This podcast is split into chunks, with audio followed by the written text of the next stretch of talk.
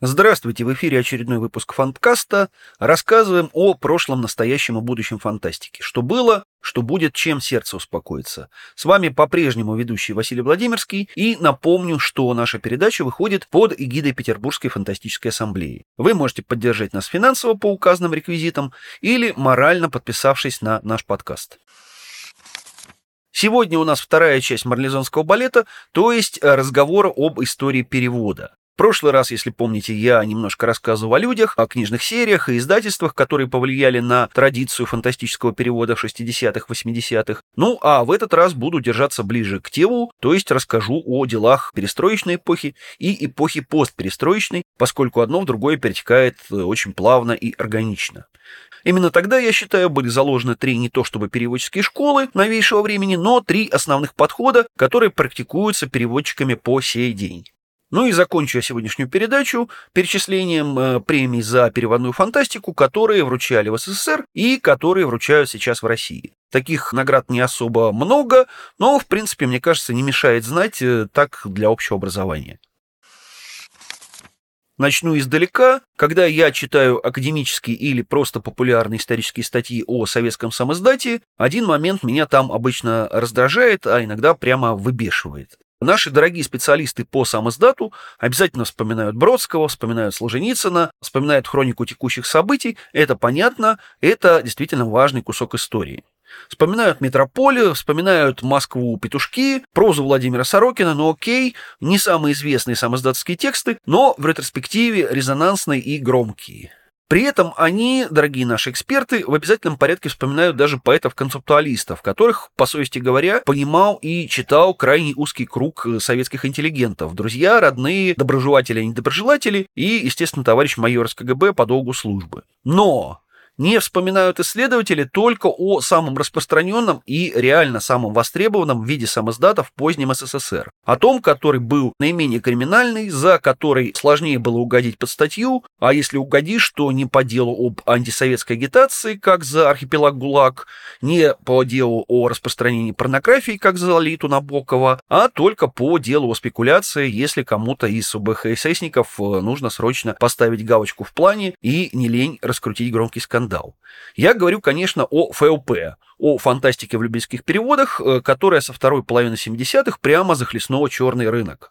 Каталоги ФЛП на излете существования Советского Союза включали десятки тысяч наименований. В каждом крупном городе СССР были свои люди, которые могли достать любую книгу по атомным, конечно, ценам, но за то, что угодно, от Лавкрафта до Желязны.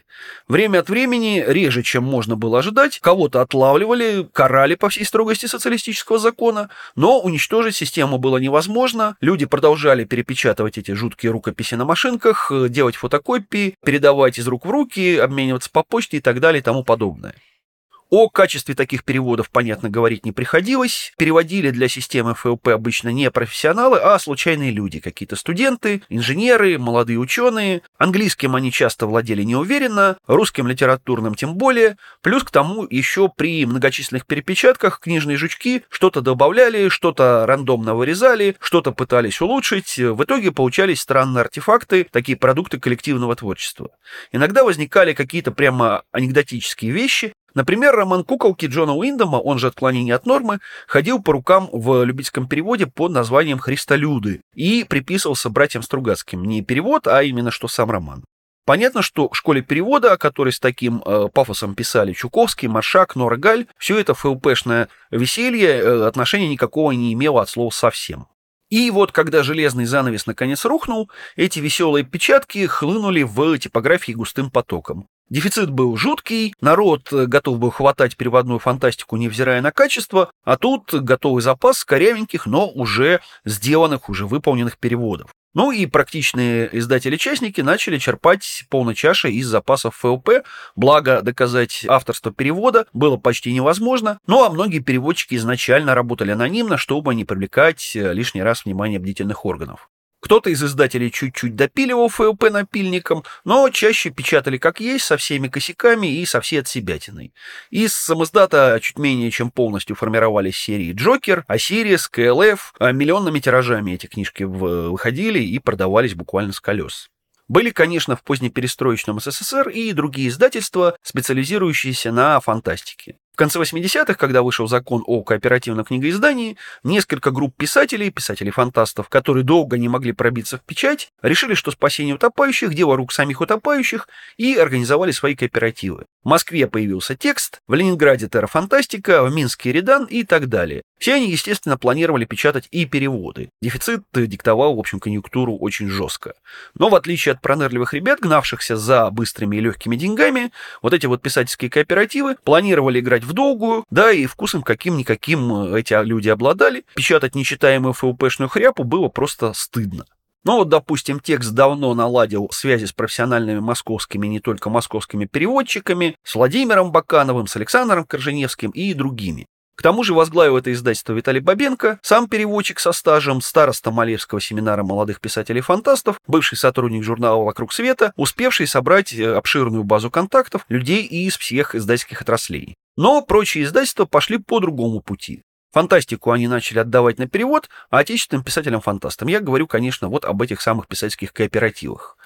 Но не только кооперативы, так поступали многие. Про ленинградский Северо-Запад, например, рассказывали байку, что туда как-то пришел один из книжных жучков, торговавших ФЛП, и я даже догадываюсь, кто это мог быть, и предложил, значит, редакции свою библиотеку. Ответ на что он был послан, дескать, спасибо, конечно, за заботу, но мы планируем привлекать к работе профессиональных литераторов. То есть ставка делалась на качественный, хорошо читающийся русский текст, без грубых стилистических ошибок и прочих косяков.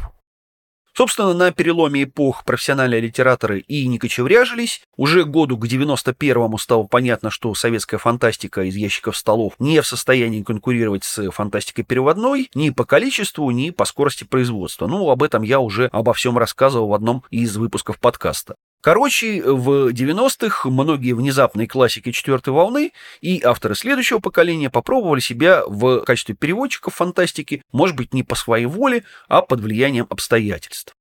Вот вам беглый, заведомо неполный перечень просто для общего представления о масштабах бедствия. Вячеслав Рыбаков переводил «Да здравствует трансатлантический туннель. Ура!» Гарри Гаррисона и «Дарю вам праздник Орда Мура». Святослав Логинов переводил «Эхо плоти твоей» Томаса Диша и «Лживую луну» Аугиса Будриса. Евгений Лукин «Драконью погибель» и «Тех, кто охотится в ночи» Барбары Хэмбли. Александр Бушков «Три сердца, три льва» Пола Андерсона. Михаил Успенский «Час дракона» Роберта Говарда. Андрей Лазарчук «Убик» Филиппа Дика, «Пронзающих мрак» Джорджа Мартина, «Пройдя долины смертной тени» Роберта Хайнлайна и много чего еще. Евгений Дрозд из Минска переводил «Малосийский гобелен» Брайана Олдиса. Дмитрий Громов, Олег Ладыжинский, они же Олди, переводили «Основатели» Азимова, «Остров мертвых» Желязны, «Двойную звезду» Хайнлайна, и опять же кучу книг. И так далее, и тому подобное. Это я и половину не перечислил, и переводчиков, и переведенных текстов. Работали, конечно, все по-разному. Некоторые писатели действительно пытались переводить, насколько хватало знания языка и понимания контекста. Другие халтурили. Бушков, например, перевел американца Андерсона с польского, а не с английского, непонятно почему. Третьи, то есть большинство, просто литературно обрабатывали подстрочник, иногда одним глазом заглядывая в оригинал, но иногда не заглядывая. Ну а подстрочники, что характерно, часто происходили все из того же ФЛП, со всеми неизбежными косяками вот этих вот печаток. Отношение советских фантастов к такой вот халтурке хорошо иллюстрирует цитата из письма киевлянина Бориса Штерна его новосибирскому коллеге Геннадию Прошкевичу.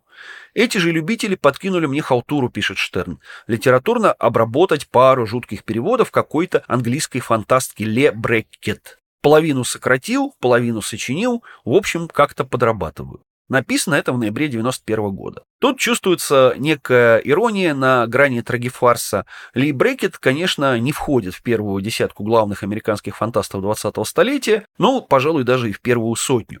Но ее помнят, как минимум, благодаря работе над сценарием 5-го эпизода «Звездных войн» Джорджа Лукаса. А вот про Штерна, к сожалению, приходится постоянно напоминать и поправлять. Нет, автор записок «Динозавра», сказок Змея Горыныча, 6-й главы Дон Кихота, умер в Киеве в 98-м году, а ныне здравствующий петербургский астрофизик и фантаст Борис Штерн – это совсем другой Борис Штерн, не надо их путать. Писатель был совершенно замечательный, большой талант, но не реализовался толком, никто не помнит, кроме тех, кто читал фантастику 80-х, 90-х. Такая вот историческая несправедливость.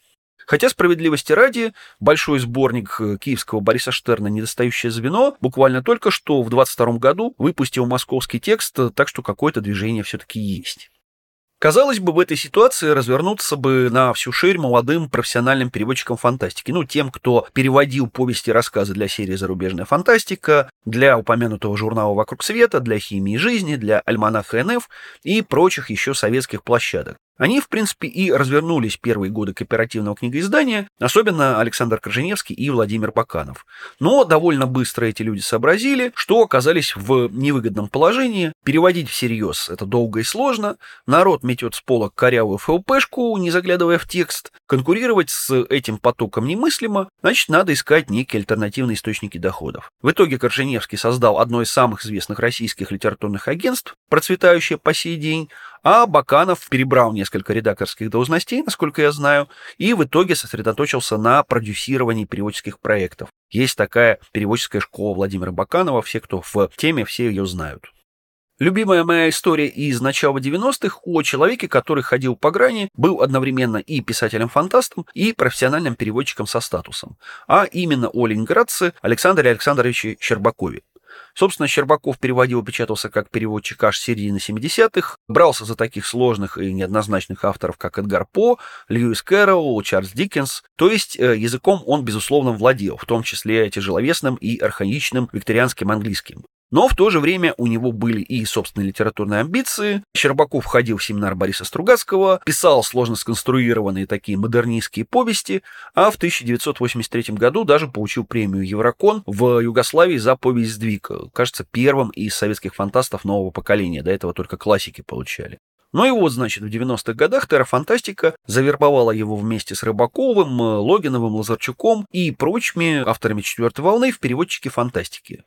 Учитывая, что скончался Сан Саныч в 94-м, перевел он немало, но главная его переводческая работа – это, безусловно, роман Роберта Хайнлайна «Луна жестко стелет». Главная фишка в том, что этот перевод, он не совсем перевод. Сан Саныч добавил неологизмов, которых у Хайнлайна и близко не было, добавил лагерного сленга, там же роман о ссыльных поселенцах на Луне, допилил немножко диалоги, то есть «Луна жестко стелет» по факту не роман Хайнлайна, но соавторское произведение Хайнлайна и Щербакова. Причем, в отличие от многих стыдливых коллег, Сан Саныч все это не скрывал, говорил прямо: «Да, я попытался раскрыть потенциал, заложенный в оригинале, не катите, дескать, бочку».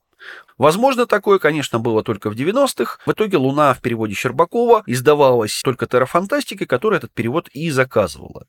Зная, что были и другие попытки, но после сличения с оригиналом пришлось отказаться от этой затеи, потому что совсем другая книга. На мой взгляд, отказались напрасно. Наоборот, я считаю, надо выпустить роман «Луна жестко стелет» отдельным изданием, с историей создания, с комментариями, со статьями по истории перевода, просто как исторический документ. Может быть, с другим, более точным переводом той же вещи Хайнлайна под одной обложкой, чтобы читатель мог сам сопоставить и сделать выводы.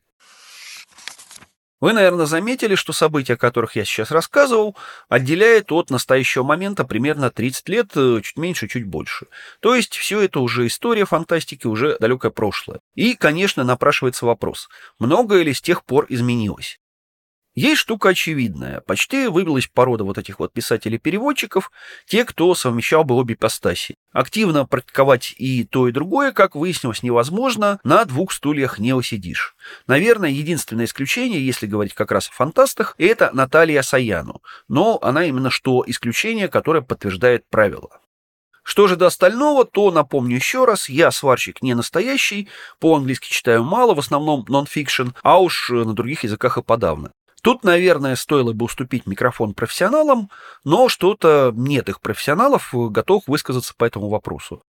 Так вот, как профессиональный читатель книжек на русском языке, в том числе читатель переводной фантастики, могу сказать, что, на мой любительский взгляд, изменилось не слишком многое. Переводчики, работающие в жанре, по-прежнему практикуют три основных подхода. Либо мы переводим медленно и всерьез, не обязательно переводим хорошо, тут уже вопрос таланта, но, по крайней мере, вдумчиво, тщательно обдумывая каждое переводческое решение.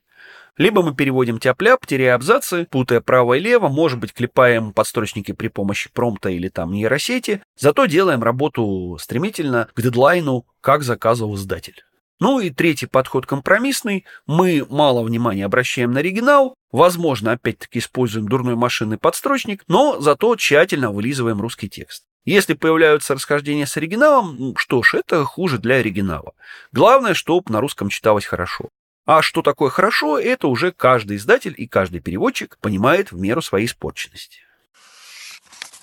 В общем, жизнь у переводчиков не сладкая, особенно у переводчиков фантастики. И 30 лет назад была не сладкая, и сейчас не лучше. Чем можно ее подсластить в отсутствие денег, которых вечно нет, но вы держитесь? Ну, например, признанием заслуг. Самое простое и очевидное – это вынести имя переводчика на обложку вместе с именем автора. Некоторые наши издательства сейчас до этого хода дозрели, респектом и уважуха, но вот чтобы подобное делали прямо с фантастикой-фантастикой, такого я пока не встречал. Хотя, казалось бы, чего проще. Пишешь Йен Макдональд, Некровиль, перевод Натальи Асаяну, но нет, пока не видать что-то таких книг. Во-вторых, конечно, важно признание коллег. Что бы, значит, авторитетные люди прочитали, оценили и сказали: «Вау, да ты, старик, крут, как вареные яйца». Такое всегда приятно, где бы человек ни трудился, переводчиком художественной прозы или чернорабочим на стройке. Честно говоря, не знаю, работает ли у нас этот механизм. Если где-то и работает, то, скорее всего, внутри издательств, внутри семинаров, переводческих школ, вроде той самой школы Владимира Баканова. Наружу это все не выплескивается или выплескивается как-то очень незаметно, без особого хайпа. Ну и, наконец, есть такая штука, как демонстративное публичное признание заслуг через премии. И тут мы видим парадоксальную штуку. Премии за переводы фантастики у нас буквально кот наплакал. Вроде бы переводную фантастику наши читатели любят захлеб, а в 90-х так просто обожали, раскупали с колес миллионы тиражи, но получается, что переводную фантастику любят, а вот к тому, как она переведена, народ более-менее равнодушен. Ну, в общем, баловство все это, а разбираться в сортах перевода – не барское дело. Первая попытка создать такую вот профильную награду была, тем не менее, предпринята еще в рамках Народной премии «Великое кольцо». Я о ней несколько выпусков назад рассказывал. Сама премия, напомню, появилась в 1981 году, а номинация за перевод была введена с 1986 года. И просуществовала, соответственно, до закрытия «Великого кольца» в 1993. Специфика была в том, что награждались «Великим кольцом» не только лишь романы, но и повести с рассказами. В том числе повести с рассказами переводные. Это такой очень советский нюанс, когда малая форма котировалась фенами чуть ли не выше, чем форма крупная. В 1993 году возникла литературная премия имени Александра Беляева, и до 1996 ее тоже вручали, в числе прочего, за перевод фантастики. Потом, правда, Беляевка ушла на перезагрузку и возродилась только в 2002 как награда за научпоп и просветительство, и, естественно, за перевод фантастики там уже ничего не вручалось. Долго продержался «Странник». Номинация за перевод фантастического произведения существовала с момента основания этой премии в 1994 и до 2004 года включительно, то есть 10 лет. Что неудивительно, за премией «Странник» стояло петербургское издательство «Терра Фантастика», а также молодое и дерзкое тогда АСТ, и там неровно дышали к переводной фантастике, логично как-то поддержать, подсветить это направление. Другая премия «Сигма-Ф» была аффилирована журналом «Если», где тоже переводы были в приоритете. Просуществовала эта премия с 1998 по 2009 годы. Там в переводной номинации было забавно все организовано. Согласно положению, премию делили между собой российский издатель и переводчик на русский. Автору же оригинального текста бронзулетка не полагалась, не заслужил, мордой не вышел. Это все премии давно покойные, но есть и живые. Журнал «Мир фантастики», например, много лет подряд ежегодно вручает свою редакционную премию по куче номинаций. В большинстве отечественные переводные книги соревнуются на равных. Но категорий так много, что запомнить победителя нет никакой возможности, не заглянув в шпаргалку на фантлабе. Это, к сожалению, неизбежное зло. Когда номинаций много, премия сразу девальвируется, зато охвачено практически все, чем живет жанровая литература, от лучшей антологии до там самой долгожданной книги, например. Близкая история. В рамках премии «Мастера ужасов», учрежденной в 2018 году, есть целых две переводные номинации. Отдельно «Лучший переводчик» и отдельно «Лучшая книга зарубежного автора в переводе на русский». К сожалению, чтобы получить эту премию, видимо, надо быть переводчиком издательства «Астерелис ПБ». Исключений за 5 лет существования награды пока не наблюдалось. Ну, видимо, плохо переводит хоррор в Эксмо и Азбуке, не очень удачные ужастики издают, работать надо над собой, может, тогда что-нибудь и получится или нет. В общем, такая специфическая награда. То есть, по факту, перед нами свободная ниша и голое поле. Очень подходящее пространство, которое так и тянет засадить алюминиевыми огурцами, согласно классике. Это попробовал сделать Оргкомитет Петербургской фантастической ассамблеи, учредив в 2020 году премию «Вавилонская рыбка» за перевод на русский фантастического романа с любого другого языка. К этой конкретной премии я, слава богу, отношения не имею, в оргкомитет не вхожу. Почему, слава богу? Потому что работы там непочатый край. Коллеги по фантассамблее пытались учесть ошибки предшественников. В итоге премия вручается с небольшим временным лагом, чтобы читатели успели познакомиться с романами и чтобы мнение успело устояться. Например, в 23-м году «Рыбка» присуждается не за роман 22-го, а за романы 21-го. Номинирование открытое, любой желающий может предложить в соцсетях своего кандидата, и издатели, и переводчики, и читатели, в общем, полная демократия на этом этапе. Потом за дело берется оргкомитет, номинированные романы сличают с оригиналом, оценивают на предмет адекватности перевода, ну, то есть в смысле, не выкидывает ли переводчик целые фрагменты, не порит ли от себятину, не путает ли право и лево, вверх и вниз. На этом этапе один довольно модный молодой переводчик, например, отсеялся как раз из-за неадекватности оригинала, потери фрагментов и путаницы. Не буду говорить, кто это, пускай сохранится интрига. Понятия не имею, как найти людей, читающих на арабском, албанском или ирландском, но оргкомитет «Вавилонской рыбки» как-то находит, тут все схвачено. Ну и, наконец, экспертное жюри, которое состоит из профессиональных критиков и переводчиков, выносит свой вердикт по шорт-листу, причем переводчики, если они вошли в жюри, в этом году уже не номинируются на саму премию. Премия, что характерно, вручается и автору оригинала или его наследникам, если писатель уже не с нами, она всегда отправляется куда-то там за границу. А да, еще есть категория «Выбор читателей». Там премию «Вавилонская рыбка» получает тот роман, за который проголосовало больше всего народа в соцсетях. Эта премия новенькая, но все-таки вручается уже 4-й сезон. В следующем году, если будем живы, отметим такой полуюбилей – 5 лет с момента основания «Рыбки». Но есть и сверхновая награда за переводную фантастику, которая появилась буквально вот только что. Называется эта премия, внимание фанфары, «Новые горизонты». Да, вы не ослышались, те самые «Новые горизонты», которые более 10 лет вручаются за нонконформистскую отечественную фантастику. Объясняется все просто. На втором десятилетии жизни премии мы, организаторы, мы с Сергеем Шикаревым, решили поэкспериментировать и учредили вторую категорию, категорию международную. Вручается эта премия ровно за то же, за что и в традиционной номинации, за нонконформизм, выход за пределы ведомых нам полей, за новаторство, вот за это все. По крайней мере, так планируется, что там решит жюри, на практике мы узнаем только в 2024 году. От «Рыбки» отличие принципиальное, в том числе на уровне механизма премии. Номинируются романы на «Новый горизонт» исключительно издателями. Премию получает сам роман, хотя и переводчика мы, конечно, тоже упоминаем. И да, читательское голосование тоже есть, оно идет на лайвлибе до середины декабря 2023 года, так что еще можно добавить свои 5 копеек, если вы успели послушать этот подкаст до окончания голосования. К сожалению, у всех этих премий, и ныне существующих, и у почивших в БОЗе, есть одна объединяющая черта. Все они без финансовой составляющей. Исключительно почет и уважение, ну а еще диплом с бронзулеткой. Хорошо, что, конечно, есть хотя бы такие. Еще лет 20, и, глядишь, финансовая составляющая тоже подтянется. Ну, я, по крайней мере, на это надеюсь. В общем, дорогие слушатели, следите за процессом, держите руку на пульсе, а я на этом сегодня откланиваюсь.